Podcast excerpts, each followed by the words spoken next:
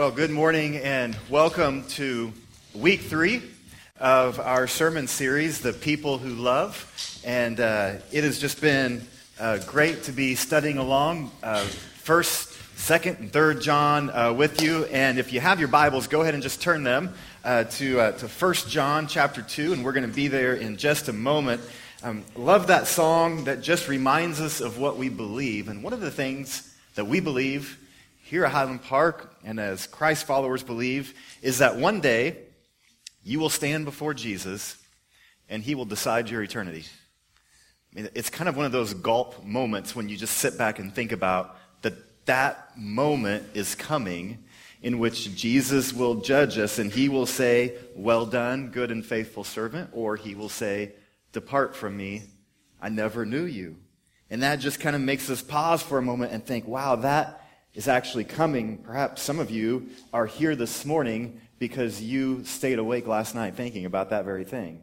And I imagine many of us have had those moments where we stayed up thinking, what, what would happen to me if today was my last day here on earth?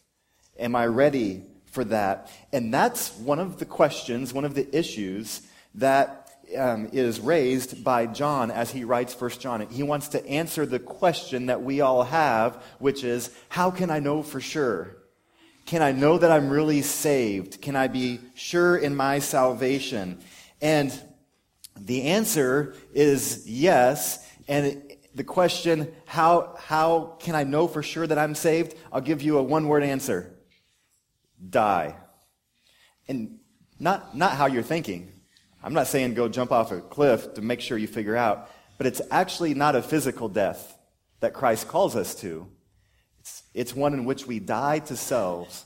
We die to ourselves to say yes to the life that Jesus wants. That's the really short answer. And in First John just has all this great teaching, and I just want us to, to kind of plow through some of it this morning that's going to help us. And so if you have your Bibles, First John chapter 2, verse 12 is where we're going to begin.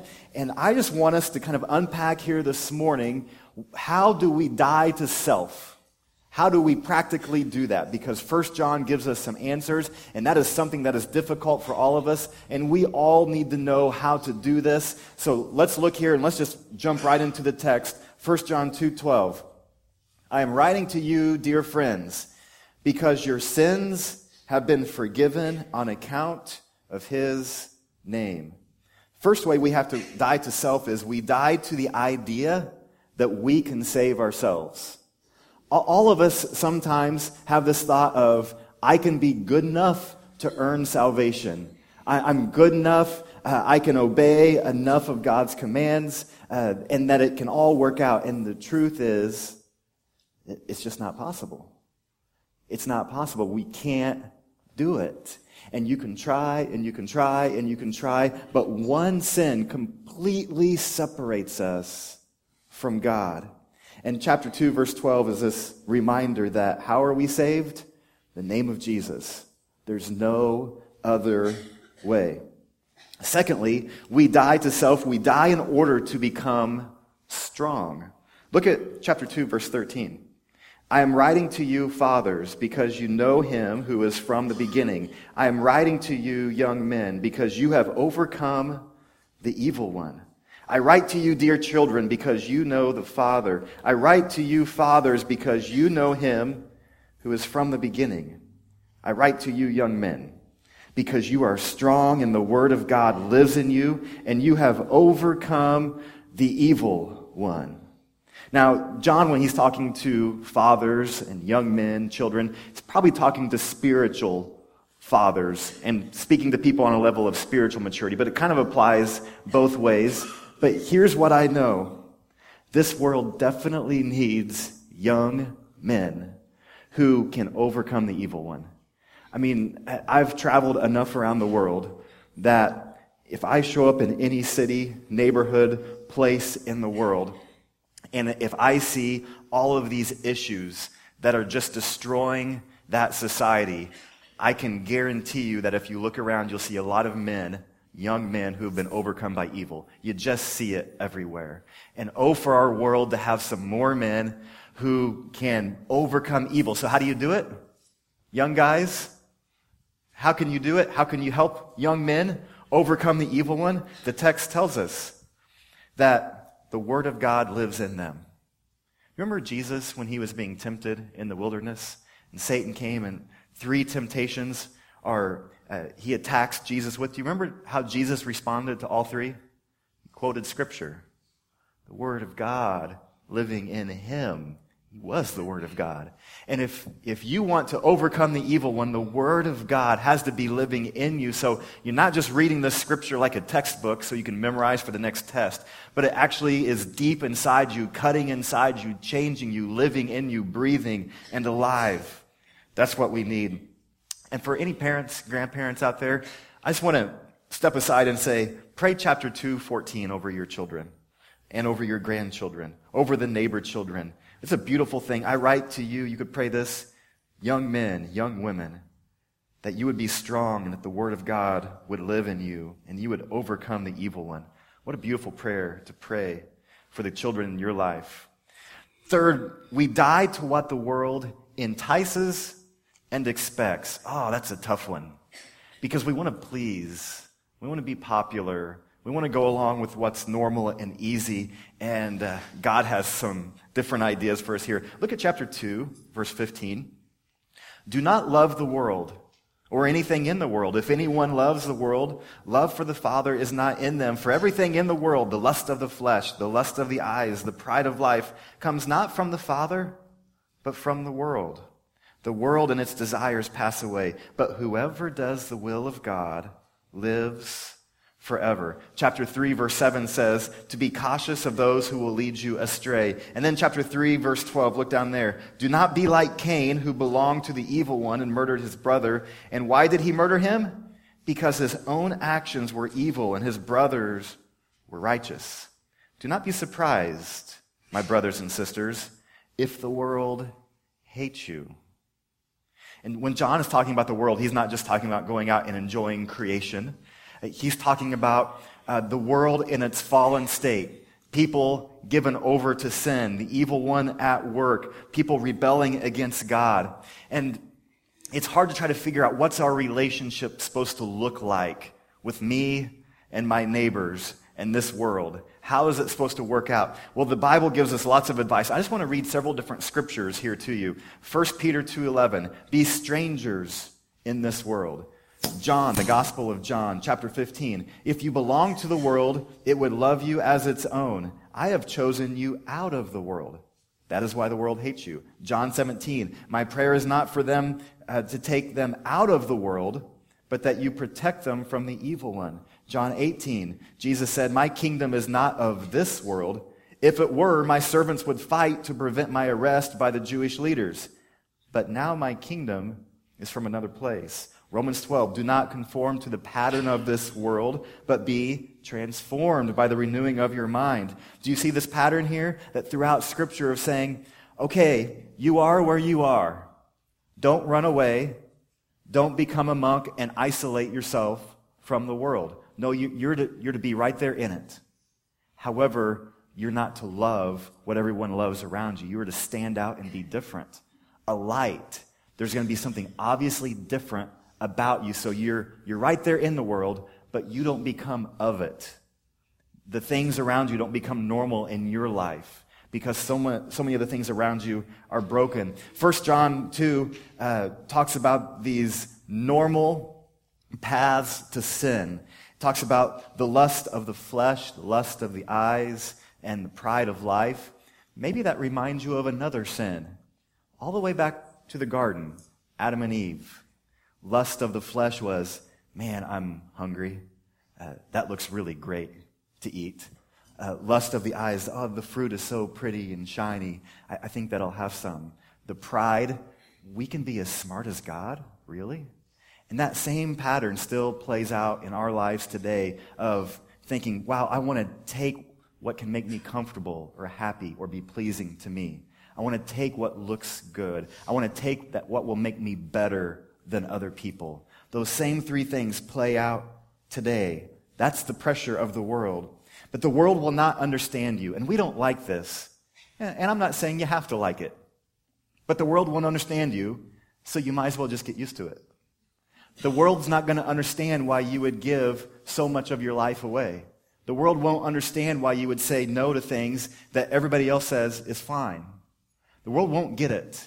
So just learn to be okay with that because if we understand it going into it, we'll be like, okay, I knew this was coming.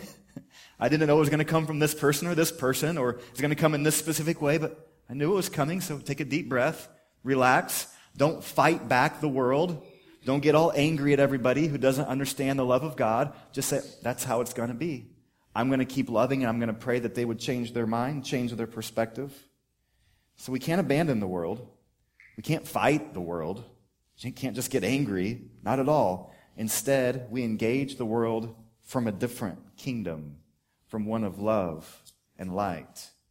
And dying to self requires this. Dying to self means that we die in order to give life to others so that God can show his compassion and his power. Many of you have been reading this book by Jon Weece called Jesus Prom, and I just want to read one quick story from here that's so good that reflects how we can die to self to love others. John's wife's name is Allison. So he writes, Alice and I were in a restaurant eating lunch when an older couple came into the section where we were seated. They were probably in their late 70s, and he was pushing his wife in a wheelchair. It looked as though she had suffered a stroke.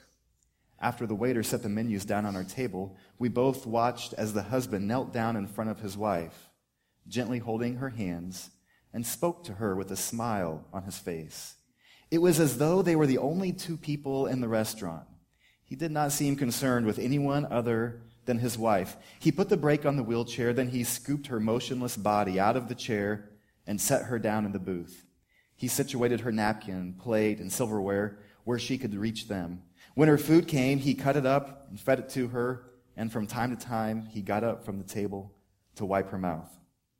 At one point during the meal, I watched him lean across the table, take hold of his wife's hand, and smile at her as he spoke to her.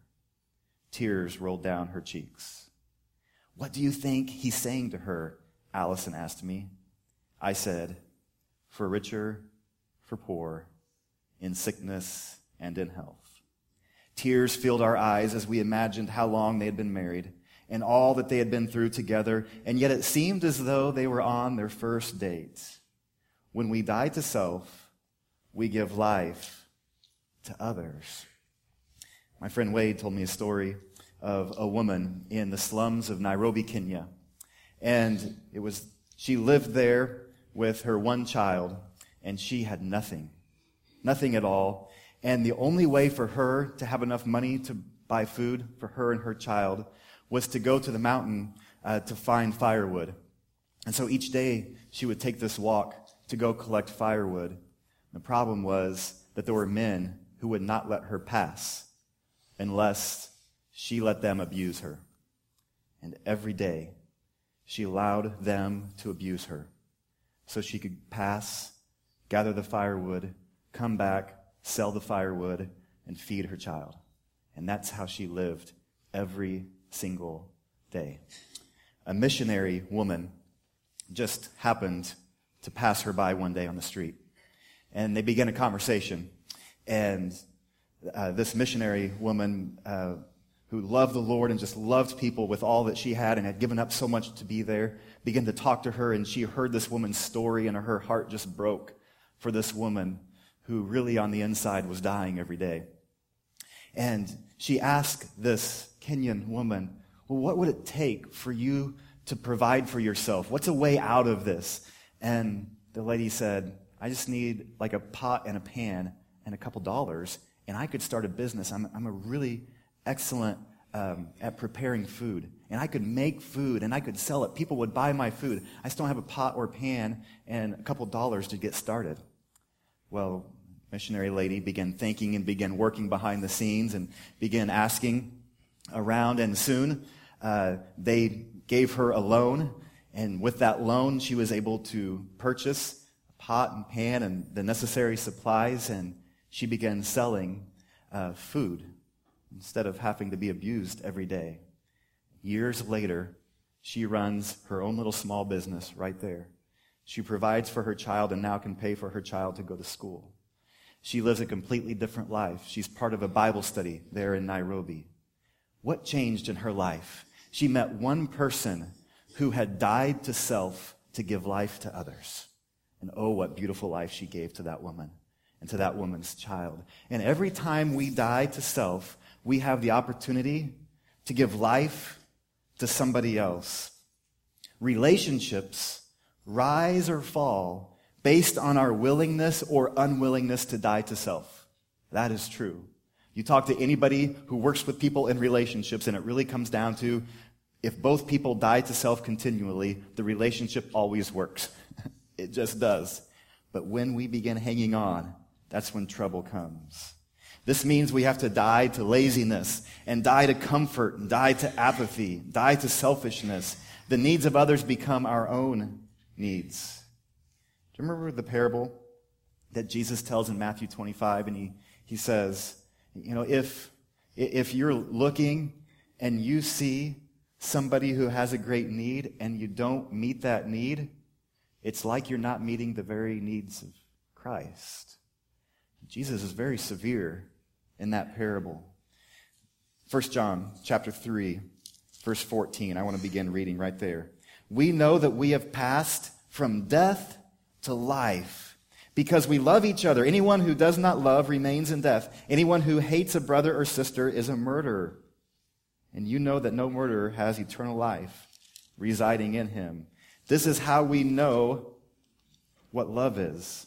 Jesus Christ laid down his life for us, and we ought to lay down our lives for our brothers and sisters. If anyone has material possessions and sees a brother or sister in need, but has no pity on them, how can the love of God be in them? Sometimes what needs to die is our very words. Have you ever had a word leave your mouth and you couldn't grab it back?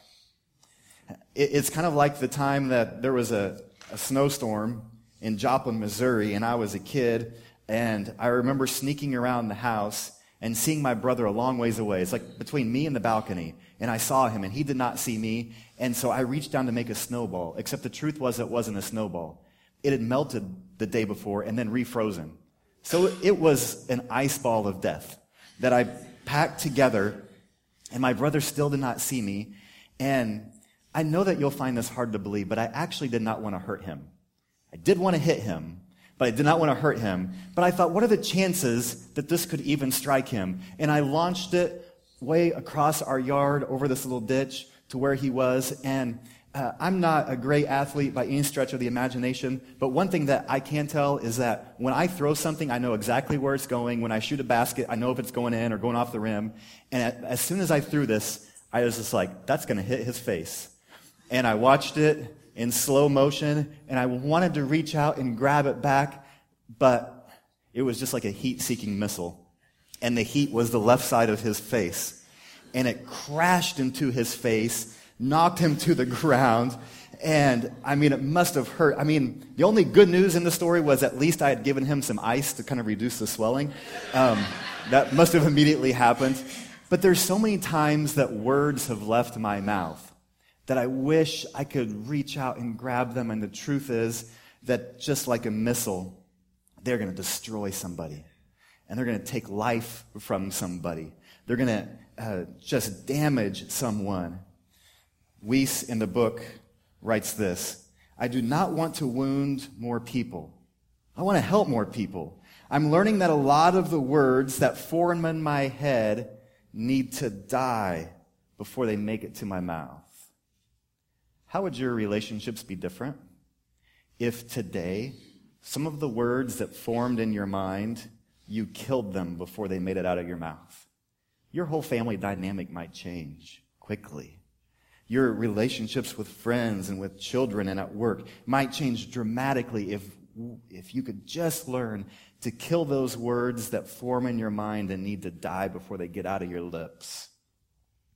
Have you ever wanted revenge and you chose to not take it and it felt like death? It, it really kind of does. It feels like you're almost dying when you want revenge so bad and then you that moment that you're trying to walk away it almost feels like i'm just going to die myself if i don't get my revenge i want it so bad the truth is it's all a lie it's all deceit because we don't feel better But it feels like oh, I have to let go and just die to the revenge that I want, to the selfishness that I think will somehow make me feel better when it never actually does. Ever come up with the perfect insult? I mean, it's golden. It'll go down in history. And you just realize it's got to die. I've got to swallow it. It's got to be a big swallow just to swallow that thing and to not let it go. But oh, we're so thankful when we listen to God and obey Him in those moments and we don't let something out that will damage somebody and damage our relationship. When we die to self, we also have to die to hypocrisy. Look at chapter 3, verse 18. Dear ch- children, let us not love with words or speech, but with actions and in truth. This is how we know that we belong to the truth and how we set our hearts at rest in His presence. If our hearts condemn us, we know that God is greater than our hearts and He knows everything. Dear friends, if our hearts do not condemn us, we have confidence before God and receive Him from anything we ask because we keep His commands and do what pleases Him.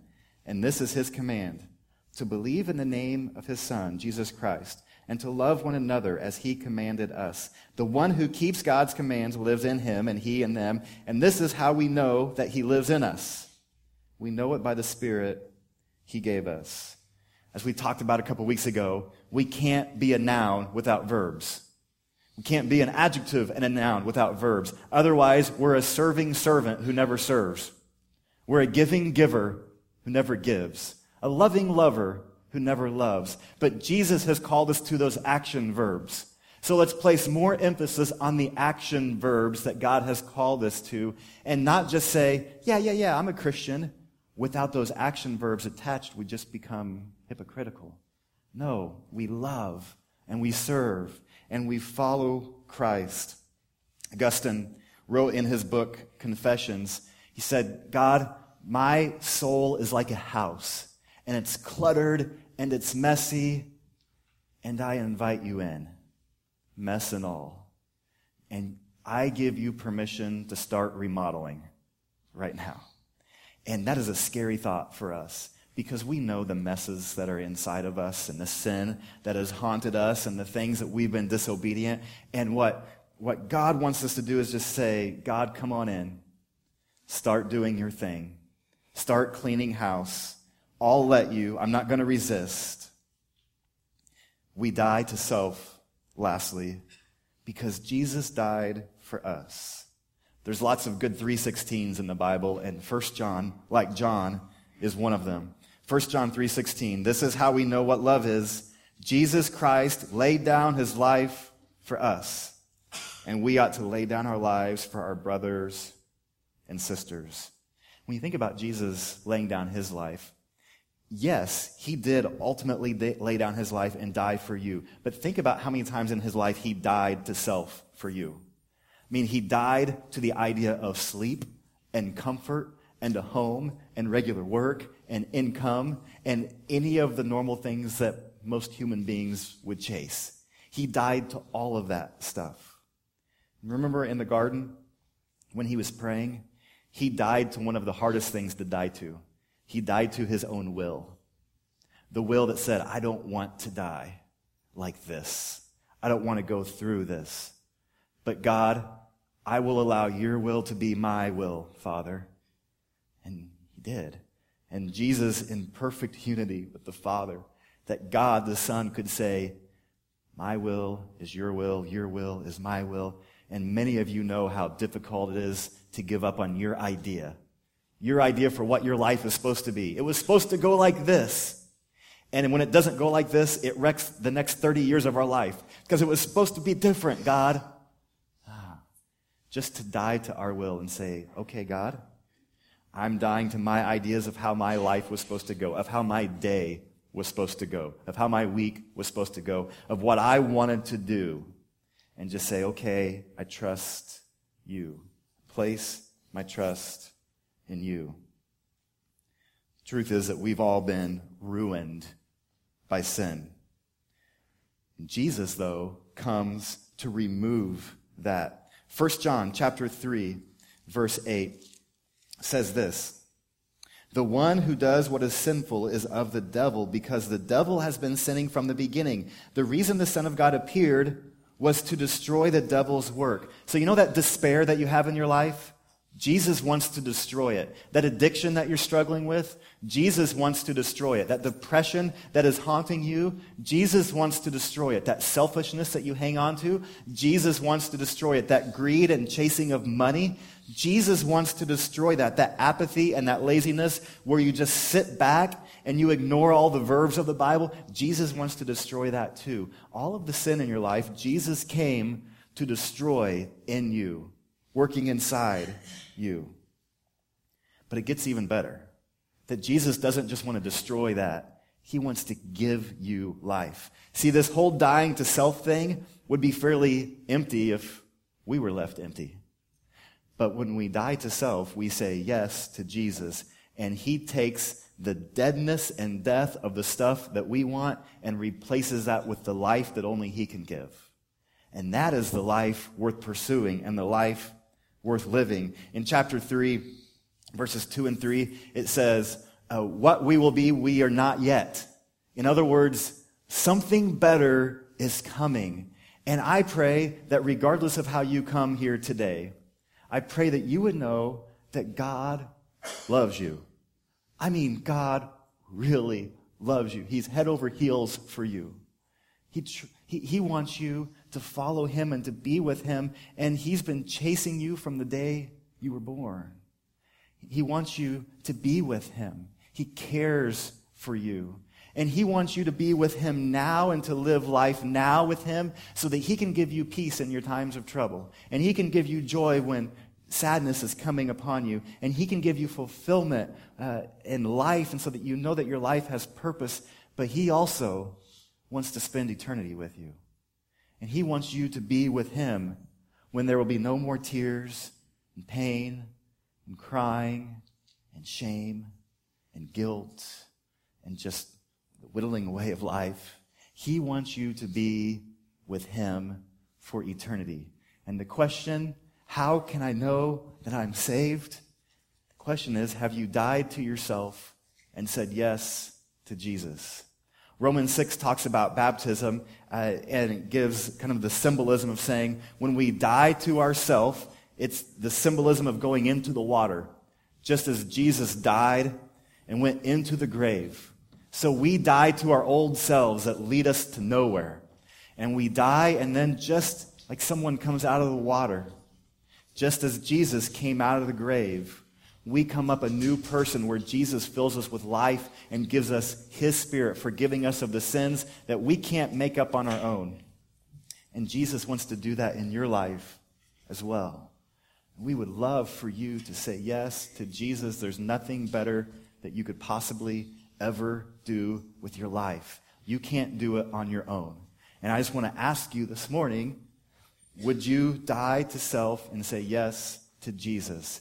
And accept the lavish love that God has for you, regardless of what you feel for yourself today. God loves you and He cares for you.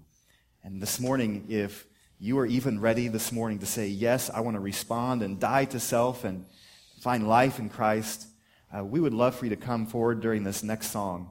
And there'll be some folks here that would love to pray with you and talk with you. And maybe you're ready to be baptized this morning, or maybe you would like to study the scriptures with somebody this week, we would be glad to do that with you. We do that with people uh, often, and we'd be glad to meet with you this week as well. maybe you're just ready to say yes, and we want to help you with that decision too. If you would, would you stand up and let me pray for us? God, thank you that you died so that we could have life. And now to accept that life, you tell us that we have to die to ourselves.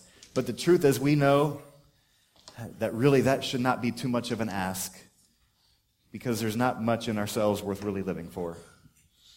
So, God, I pray that every person here could die to self and say yes to life in you. In Jesus' name, amen.